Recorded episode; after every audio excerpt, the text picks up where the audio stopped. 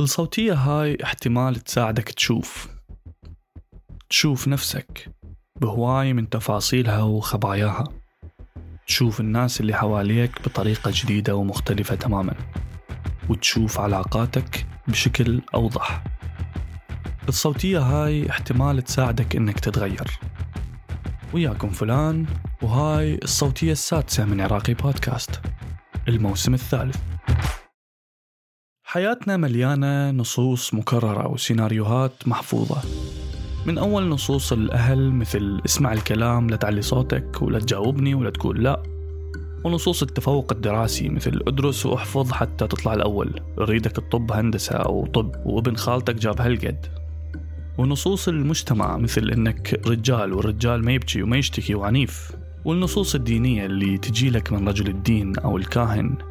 اللي إذا طبقتها تروح للجنة. وبوجود كل هاي النصوص والسيناريوهات المكررة بحياتنا هواي مرات نحاول نطلع عن النص بطرق مختلفة وأساليب متعددة. بس دائما يكون أكو شي ناقص. مهم إنه نعرفه ونمارسه. وهذا الشيء هو الوعي النفسي. إحنا محتاجين نعرف أكثر عن نفسنا وعن مشاعرنا وعن دوافع تصرفاتنا. ونعرف علاقاتنا بمختلف أنواعها وأنماطها.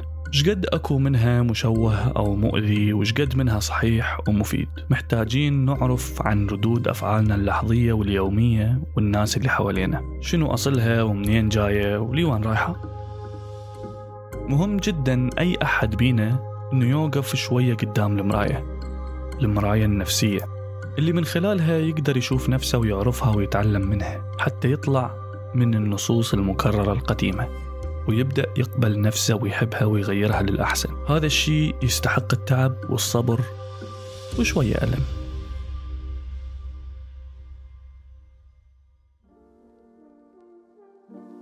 جسمك هو البيت اللي تسكن بيه نفسك وروحك. ونفسك هي البيت اللي يسكن بيه أفكارك ودوافع سلوكك. مثل ما أكل جسمك حرمة أكل نفسك حرمة همينة. شنو يعني؟ يعني من حقك ما حد يقرب من حدودك النفسية بدون استئذان. من حقك ما حد يقتحمك أو يخترقك أو يستحوذ عليك تحت أي مسمى أو تحت أي ادعاء. من حقك تحدد المسافة النفسية اللي بينك وبين أحد.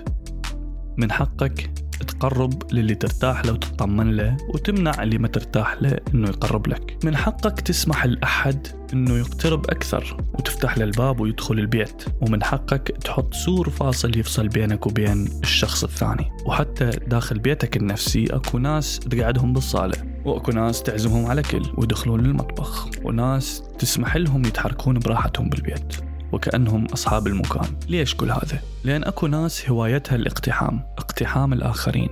يقرب منك أكثر وأكثر ويلقاك فاتح له حدودك فيفوت ويتجول براحته ويبدأ يستهلك بمشاعرك فيخليك تحزن بمكانه وتتألم بداله وتشيل همومه بالنيابة عنه وبعدين يبدأ بانتهاك أفكارك. فتحتار بمشاكله وتتردد بقراراته وتعاني بكل خطوة يخطيها. ورا شوية يبدأ بتوجيه تصرفاتك لحسابه. ويرسم سلوكك لصالحه وانسى انسى نفسك وراها. واكو ناس تحترف بالاستحواذ يعني يحب يتملك الشخص المقابل أو يحتله بمعنى آخر. ويريدك تكون موجود إلى طول الوقت ويكون يريد يستحوذ على انتباهك واهتمامك وتفكيرك ومشاعرك ورا شوية راح يستحوذ على حياتك كلها. يعني يريدك تعيش إله مو لنفسك وهواي من قصص الحب المؤلمة يكون بها هذا الشيء. وهذا يؤدي إلى تدمير واحد من الطرفين. وهذا الشيء صار وياي أنا شخصيا وهواي ناس تانية وهواي من الزواجات الفاشلة يكون هذا سببها وهواي من الأمراض النفسية اللي تصير عند الأطفال أو الشباب ببداية عمرهم يكون من وراء الأب والأم اللي متصورين إنه ابنهم أو بنتهم مشروع حياتهم مو مشروع حياته هو. وإنه لازم يحقق أحلامهم مو أحلامه هو. ويسوي اللي هم ما قدروا يسووه. مو اللي هو يريد يسويه. وتلقي ترويج لهاي الفكرة همين وتنقال بشكل مباشر من الأهل. ابني أنا أريدك تسوي اللي أنا ما قدرت أسويه. ليش؟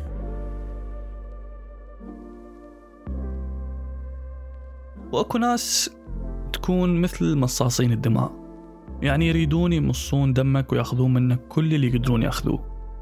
تكون أنت صاحب عطاء دائم ما ينقطع. تنطي تنطي تنطي تنزف وتحب وتقبل وتسامح وتسمع وتفهم وتقدر وتعذر وتستحمل وتشلع من نفسك كل يوم قطعة وتقدمها لهم كقربان. تدفع كل يوم ثمن غالي في سبيل إرضائهم. وهم يشبعون ولا حيشبعون.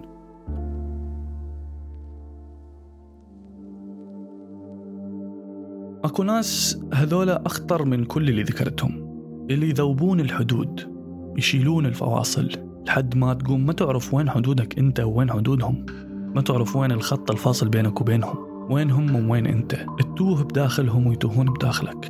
ما تدري اللي أنت حاس بيه حاليا مالتك لو مالتهم. اللي دا تشوفه حاليا دا تشوفه بعيونهم لو بعيونك. اللي داخلك حاليا مالتك لو انشمر بداخلك من عندهم. تتخربط وتحتار وبعدين تضيع. أريدك هسه تقوم تطمن على حدودك. راجع المسافات اللي بينك وبين الناس. شوف منو موجود وين. منو قريب ومنو قريب كلش ومنو قريب لدرجة الخطر ومنو مقتحم حياتك ومنو مستحوذ عليها. ومنو محتل ومنو ديموس دمك. وسوي التعديلات اللازمة وحط كل واحد بمكانه. من حقك تحدد منو راح يكون وين وش وقت.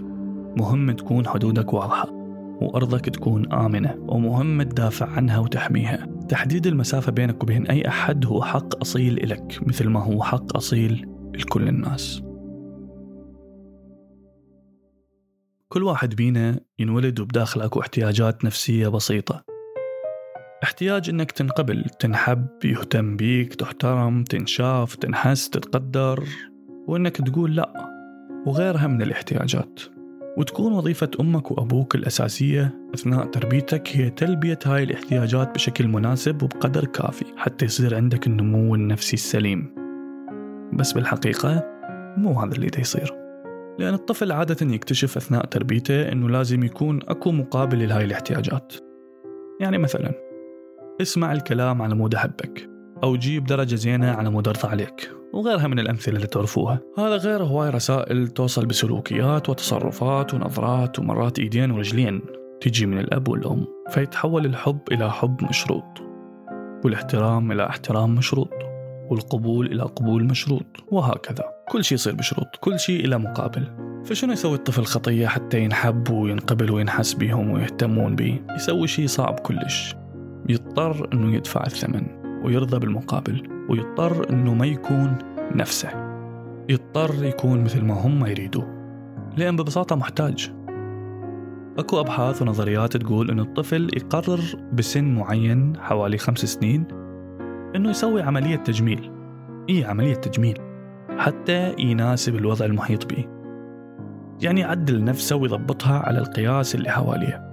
يريدوا 42 لازم يكون 42 حتى يوصل منهم شوية حب وبعض الاهتمام ويمكن شوي احترام وتقدير لإنسانيته واحتياجاته يقرر الطفل بهذا السن أنه ما يكون نفسه اللي انولد بها ويكون النفس اللي هم يطلبوها منه. يريدوه يسمع الكلام. فيسمع الكلام يريدوه ما يقول لا وما يجاوب حتى لا يدوخهم.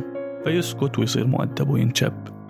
يريدوه ما يكون تلقائي ويتحول إلى شخص أخرس وأطرش. يريدوه يحفظ الدروس ويجيب درجات عالية على حساب فرحته وأوقات اللعب وإبداعه. يريدوه يطلع الأول على الجمهورية ويدخل كلية طب أو هندسة ويحقق أحلام وطموحات أبوه وأمه وخالته وعمته والعشيرة. أوكي مو مشكلة حاضر تدللون. وهذا طبعا بعد مقاومة وصراعات تخلص غالبا بالاستسلام.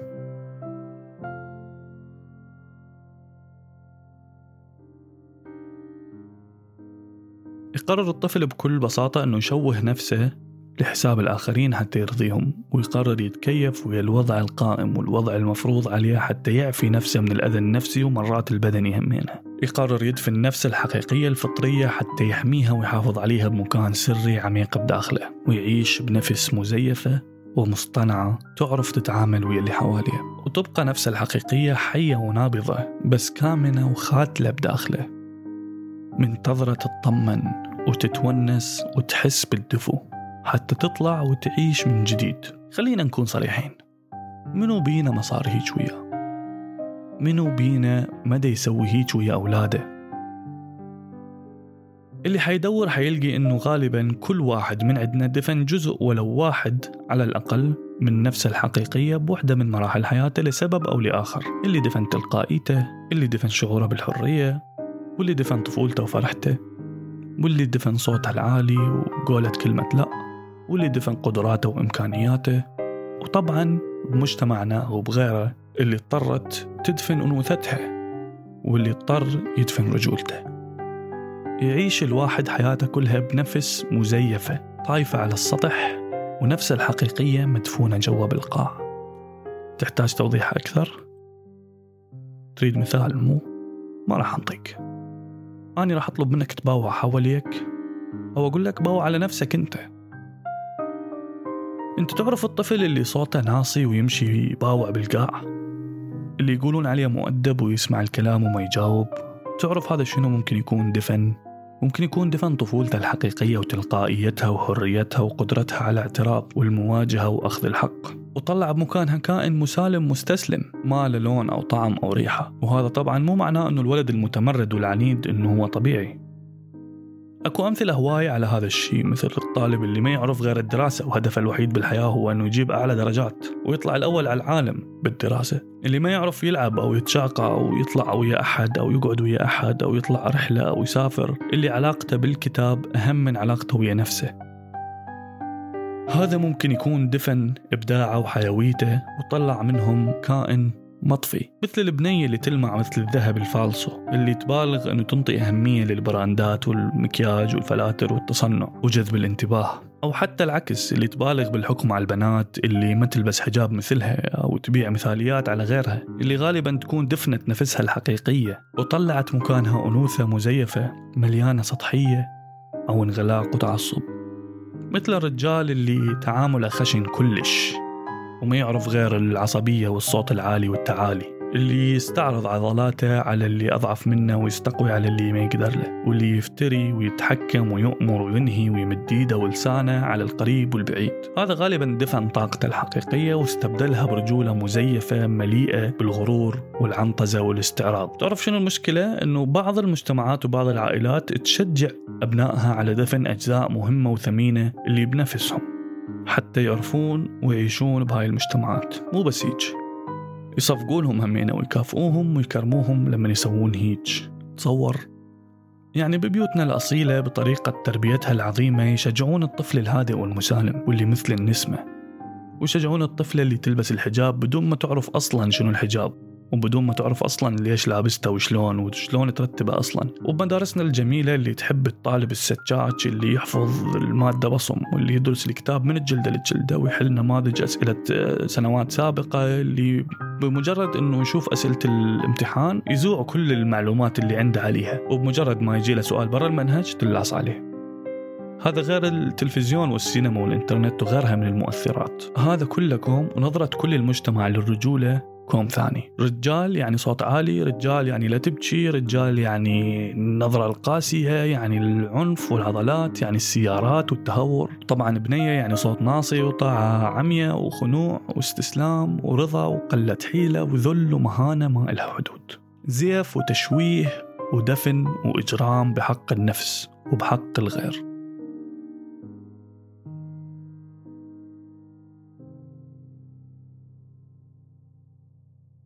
أخذ نفس عميق واسمعني كلش زين. تعرف شنو اللي يخلي النفس الحقيقية اللي اندفنت تطمن وتتونس وتقرر ترجع للحياة؟ أنا أقول لك اللي يقدر يسوي هذا الشيء هو علاقة. إيه علاقة صدقني.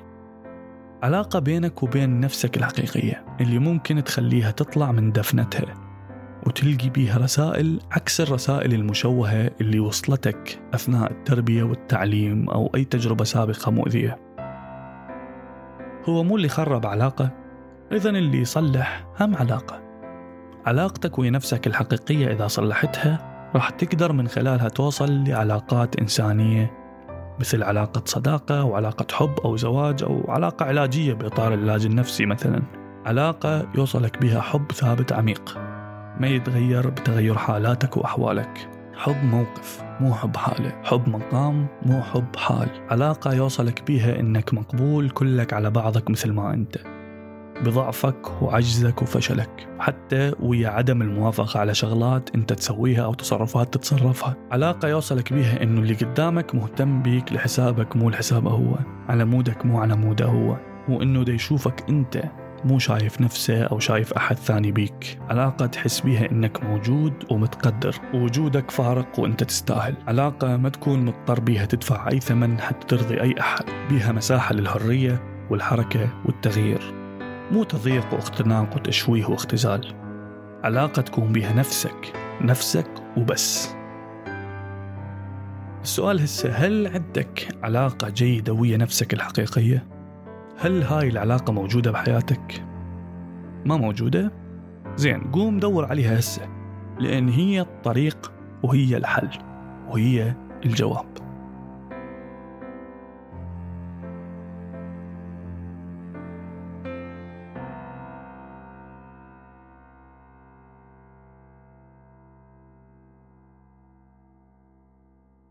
الصوتية مستوحاة من كتاب الخروج عن النص للدكتور محمد طه.